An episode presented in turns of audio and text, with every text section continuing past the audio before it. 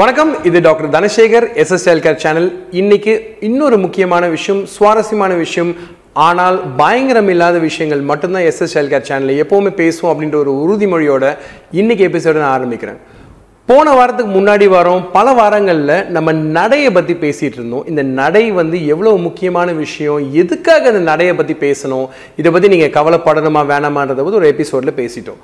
ஆனால் இன்னைக்கு நான் பேச போகிற விஷயங்கள் என்னென்னு பார்த்தீங்கன்னா குழந்தைங்களோட நடைகளில் பல விதம் இருக்குது அந்த பல விதமான நடைகளில் எந்த நடையை பார்த்து நீங்கள் பயப்படணும் எந்த நடையை பார்த்து நீங்கள் கவலைப்படணும் அப்படின்றது தான் இன்னைக்கு எபிசோடோட சாராம்சமே. ஸோ ஒரு குழந்தை நடக்கிறது அப்படின்னு பார்த்தீங்கன்னா ஒரு வயசுலேருந்து ரெண்டு வயசுக்குள்ளே நடக்க ஆரம்பிப்பாங்க நான் ஏற்கனவே சொல்லியிருந்தேன். சீக்கிரமாக நடக்கிற குழந்தைங்க அதி புத்திசாலிங்களும் கிடையாது. லேட்டாக நடக்கிற குழந்தைங்களுக்கு பிரச்சனை இருக்குன்னு கிடையாது. அதே மாதிரி குழந்தைங்க நடக்காத சமயத்தில் அல்லது நடக்காத பருவம் வர்ற வரைக்கும் நீங்கள் கவலைப்படுறதுல அர்த்தமும் கிடையாது. பலவிதமான நரம்பு சம்பந்தப்பட்ட நோய்கள் மட்டும் இல்லாமல் தசைகள் எலும்புகள் மூட்டுகள் இதோட சம்பந்தப்பட்ட நோய்களோட ஒரு பரிமாணம் இந்த நடை. அதுவும் லேட்டாக நடக்கக்கூடிய ஒரு சம்பவம் முக்கியமான ஒரு விஷயமா இருக்கலாம். ஆனால் பல பின் நம்ம சம்பவங்களை யோசிச்சு பார்க்குறப்போ இப்போ அம்மாவோ அப்பாவோ லேட்டாக நடக்க ஆரம்பிச்சிருந்தாங்கன்னா அது கூட குழந்தையோட நடையில் வந்து ஒரு பிரதிபலிப்பாக இருக்கலாம். பொதுவாகவே கவலைப்படக்கூடாதுன்றது தான் முக்கியமான விஷயமே. அதை பற்றி மட்டும்தான் நீங்கள் பேச வந்திருக்கேன். சரி எப்போ கவலைப்படணும் குழந்தையோட நடைகளை பற்றி அப்படின்னு பார்த்தீங்கன்னா ஏதோ என்னோட ஒரு சின்ன முயற்சியில் நானே இந்த மாதிரி குழந்தைங்க நடந்தால் நீங்கள் கவலைப்படணும் அல்லது நீங்கள் யோசிக்கணும் அல்லது நீங்கள் உங்கள் மருத்துவரை ஆலோசிக்கணுன்றதுக்காக பல விதமாக நான் நடந்து காட்ட முயற்சி பண்ணியிருக்கேன்.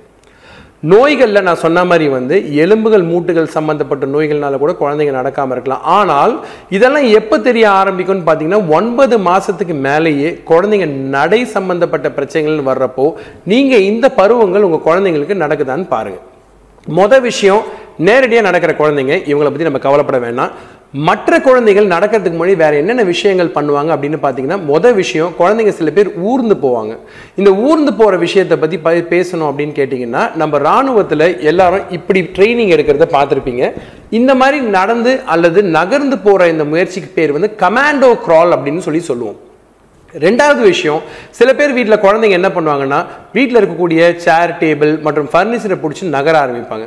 இந்த மாதிரி நகரக்கூடிய இந்த பருவத்தை வந்து ஆங்கிலத்தில் க்ரூசிங் அப்படின்னு சொல்லுவோம்.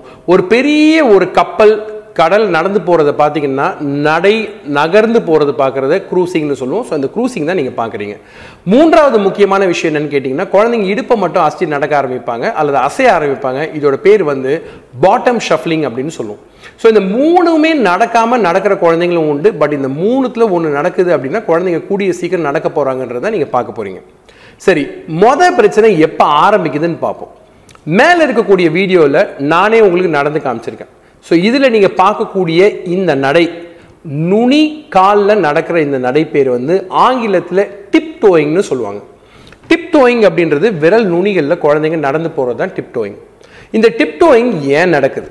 ஒரு முக்கியமான விஷயம் நீங்கள் கவனிக்க வேண்டிய விஷயம் என்னென்னா நிறைய குழந்தைங்களுக்கு இந்த டிப் டோயிங் வந்து ஒரு ஹேபிட் அதாவது ஒரு பழக்கமாயிடுது.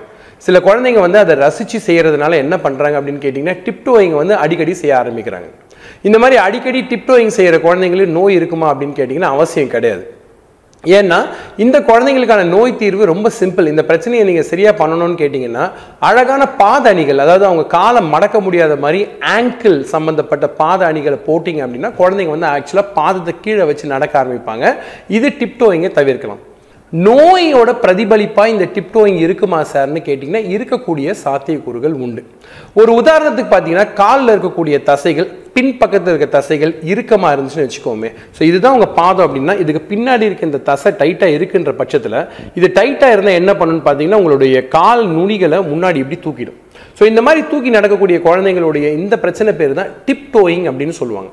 ஸோ டிப்டோயிங் இருக்கக்கூடிய குழந்தைங்க எல்லாருக்கும் நோய் இருக்குமான்னு கேட்டிங்கன்னா இல்லை. அதே சமயம் டிப்டோயிங் இருந்துச்சுன்னா நீங்கள் கட்டாயமாக மருத்துவரை சந்திக்கிறது நல்லது. இது ரெண்டாவது விஷயம். நரம்பு சம்பந்தப்பட்ட விஷயங்கள் தவிர்த்து கால் மூட்டு மற்றும் கணுக்கால் பிரச்சனையாக இருக்க வாய்ப்புகள் உண்டு. ரெண்டாவது விஷயம் ரெண்டாவது நட மேலே பார்த்தீங்கன்னா நான் நடந்து காமிச்சிருக்கேன். இதில் பார்த்தீங்கன்னா ரெண்டு காலும் உள் பக்கமாக திரும்பி இருக்கக்கூடிய இந்த நடை. இந்த நடை பேர் வந்து இன்டோயிங் அப்படின்னு சொல்லுவோம். ஸோ இன்டோயிங் அப்படின்னா என்னென்னா டோ அப்படின்றது உங்கள் கால் கட்டை விரலை குறிக்குது. ரெண்டு கட்டை விரலும் முன் பக்கமாக இப்படி பார்த்த மாதிரி குழந்தைங்க நடந்தாங்கன்னா இதோட பேர் வந்து இன்டோயிங்னு சொல்லுவோம். ஸோ இன்டோயிங் நடக்கக்கூடிய குழந்தைங்களுக்கு சாதாரணமாக பார்த்தீங்கன்னா பிரச்சனைகள் ஒன்று நான் ஏற்கனவே சொன்ன மாதிரி பழக்கமாக இருக்கலாம். அல்லது வேறு எங்கெங்கே இருக்கலாம் அப்படின்னு பார்த்தீங்கன்னா காலில் இருக்கக்கூடிய கணுக்காலில் இருக்கலாம் ஒன்று கால் மூட்டில் இருக்கலாம் அல்லது நீங்கள் இன்னொன்று பார்த்தீங்கன்னா இடுப்பு பகுதியில் இருக்கலாம். ஸோ மேலே இடுப்பில் இருக்கலாம் மூட்டில் இருக்கலாம் கீழ்ப்பகுதியில் இருக்கலாம். ஸோ இந்த மூணு பகுதியில் குழந்தைங்களுக்கு வலியோ அல்லது அசௌகரியமோ அல்லது மூட்டில் ஏதாவது பிரச்சனையோ இருந்துச்சு அப்படின்னு பார்த்தீங்கன்னா கால்கள் ரெண்டுமே உள்ள இந்த பக்கமாக திரும்ப ஆரம்பிச்சிடும் இதுதான் இன்டோயிங்னு சொல்லுவோம்.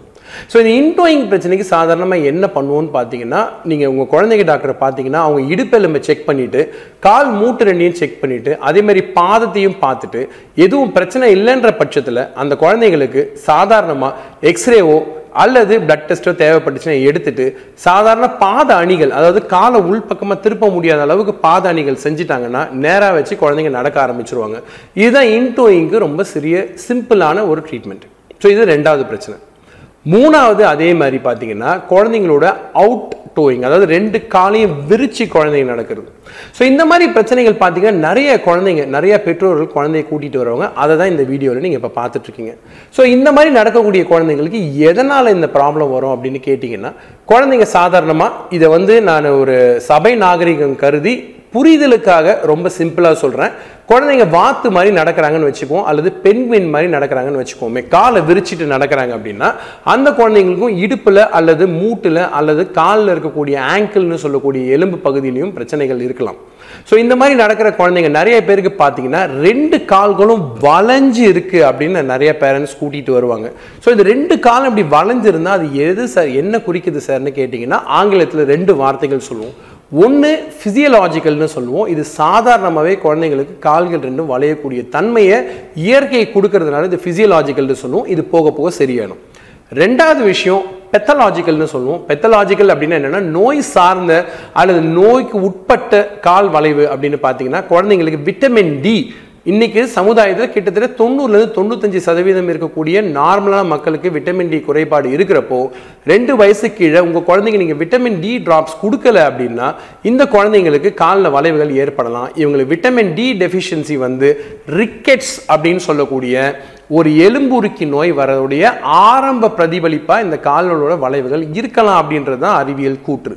இந்த மாதிரி இருக்கிற குழந்தைங்களுக்கு விட்டமின் டிக்கான ட்ரீட்மெண்ட் கொடுத்தா அந்த கால் வளைவுகள் சரியாயிடும். ஸோ இது மூன்றாவது பிரச்சனை. சாரி நாலாவது பிரச்சனை. ஸோ அஞ்சாவது பிரச்சனை என்னன்னு கேட்டிங்கன்னா மிக முக்கியமான பிரச்சனை. இந்த அஞ்சாவது பிரச்சனையில் நம்ம பார்க்க வேண்டியது இப்போ இந்த வீடியோவில் பார்த்துட்ருக்கீங்க. இப்போ இதில் நீங்கள் என்ன பார்க்குறீங்கன்னா கீழே உட்காந்துருக்கேன்னா மேலே எழுந்துக்கிறதுக்கு எவ்வளோ சிரமப்பட்டு கைகளை ஊன்றி என்னுடைய கால் மூட்டு தொடைப்பகுதியை தொட்டு எழுந்து நிற்கிறதுக்கு எவ்வளோ சிரமப்படுறன்றதை நீங்கள் பார்த்துட்ருக்கீங்க. ஸோ இந்த மாதிரி இருக்கக்கூடிய குழந்தைங்களுக்கு பொதுவாக எதனால் வருது அப்படின்னு பார்த்தீங்கன்னா தசை சம்பந்தப்பட்ட சோர்வு அல்லது வீக்னஸ் இருந்துச்சு தளர்வு இருந்துச்சு அப்படின்னா இந்த குழந்தைங்களால தரையிலிருந்து தன்னுடைய கால் தசைகளான பெருந்தசைகளை யூஸ் பண்ணி மேலே எந்திரிச்சு உதவி இல்லாமல் நிற்க முடியாது. ஸோ இந்த குழந்தைங்க என்ன பண்ணுவாங்க? தன் கையே தனக்கு உதவின்ற மாதிரி தன் கையும் காலுமே தனக்கு உதவின்ற பட்சத்தில் ரெண்டுத்தையும் பயன்படுத்தி குழந்தைங்க எந்திரிச்சு நிற்க ஆரம்பிக்கிறாங்க. இந்த மாதிரி நிற்கக்கூடிய குழந்தைங்க எப்படி வந்து நடக்க ஆரம்பிக்கிறாங்கன்னு பார்த்தீங்கன்னா நம்மளுடைய தசைகளில் இருக்கக்கூடிய இந்த பிரச்சனையை தான் பேசிக்காக வந்து ஆங்கிலத்தில் டிஸ்ட்ரோஃபி அப்படின்னு சொல்கிறோம் ஸோ இந்த டிஸ்ட்ரோஃபி அப்படின்றது மேலை நாடுகளில் ரொம்ப காமனாக பார்க்கக்கூடிய பிரச்சனை. ஆனாலும் இந்தியாவில் இந்த பிரச்சனைகள் இருக்கிறதுனால ரெண்டு முக்கியமான விஷயங்கள் டுஷன் மஸ்குலர் டிஸ்ட்ரஃபின்னு சொல்லுவாங்க அல்லது பெக்கர்ஸ் மஸ்குலர் டிஸ்ட்ரஃபின்னு சொல்லுவாங்க. இதை மருத்துவர் கண்டுபிடிக்கிறதுக்கு முன்னாடி சாதாரணமாக ஒரு பிளட் டெஸ்ட் பண்ணி பார்த்தாலே அழகாக தெரிஞ்சிடும் தேவைப்பட்டால் தசையும் எடுத்து டெஸ்ட் பண்ண வேண்டிய அவசியம் வரலாம். ஸோ உங்கள் குழந்தைக்கு இந்த மாதிரி பிரச்சனைகள் ஏதும் இருந்தால் மட்டுமே குழந்தை ஏன் நடக்கலை அப்படின்ற கவலையை நீங்கள் பார்க்கணும். ஸோ முதல்ல நான் சொன்ன மாதிரி ஏற்கனவே வந்து நடை பிரச்சனைகளில் பல பிரச்சனைகள் இருந்தாலும் நீங்கள் கவனமாக பார்க்க வேண்டிய விஷயம் டிப்டோயிங் இன்டர்னிங் அவுட் டேர்னிங் மற்றும் கால்களை வந்து விரிச்சு நடக்கிற ரிக்கெட்ஸ்ன்னு சொல்லக்கூடிய எலும்புருக்கி நோய் மற்றும் அது இல்லாமல் கடைசியாக நான் சொன்ன தசைகளில் வரக்கூடிய தளர்வு டிஸ்ட்ரோஃபின்னு சொல்லக்கூடிய இந்த பிரச்சனை. இதெல்லாம் வந்து நடக்காத குழந்தைங்க அல்ல சரியாக நடக்காத குழந்தைங்களுக்கு சம்மந்தப்படக்கூடிய பிரச்சனையாக இருக்கலாமே ஒழிய நோய்களுக்கான ஒரு சிவப்பு கொடியை காமிச்சு எல்லா பெற்றோர்களும் இதை கொஞ்சம் கவனமாக பார்க்கணுன்றதுக்காக தான் இந்த எபிசோடும் இந்த பதிவும் பண்ணியிருக்கேன். நிச்சயமாக உங்களை பயமுறுத்துறதுக்காக கட்டாயமாக கிடையாது. செகண்ட் எபிசோட் பார்த்து புரியாதவங்க தயவுசெய்து ஃபர்ஸ்ட் எபிசோட் பாருங்கள் ஃபர்ஸ்ட் எபிசோட் பார்த்து தொடர்ச்சியாக செகண்ட் எபிசோடும் பார்த்துட்டு இருக்கவங்களுக்கு ஒரு மிக்க நன்றி. கமெண்ட்ஸ் பாக்ஸில் உங்கள் கமெண்ட்ஸ் எழுதுங்க. சேனலை சப்ஸ்கிரைப் பண்ண மறக்காதீங்க. குழந்தைங்க நலனில் இந்தியாவிலேயே அதிக சப்ஸ்கிரைபர்ஸ் கொண்ட எஸ்எஸ் ஹெல்த் கேர் சேனலில் தொடர்ந்து நீங்கள் கொடுத்துட்டு இருக்க ஆதரவுக்கு மிக்க நன்றி. இதே மாதிரி இன்னொரு நாள் இன்னொரு சுவாரஸ்யமான விஷயத்தோட கட்டாயமாக உங்களோட நம்பிக்கையோட சந்திப்பேன் என்று விடைபெறுகிறது டாக்டர் தனசேகர். வணக்கம்.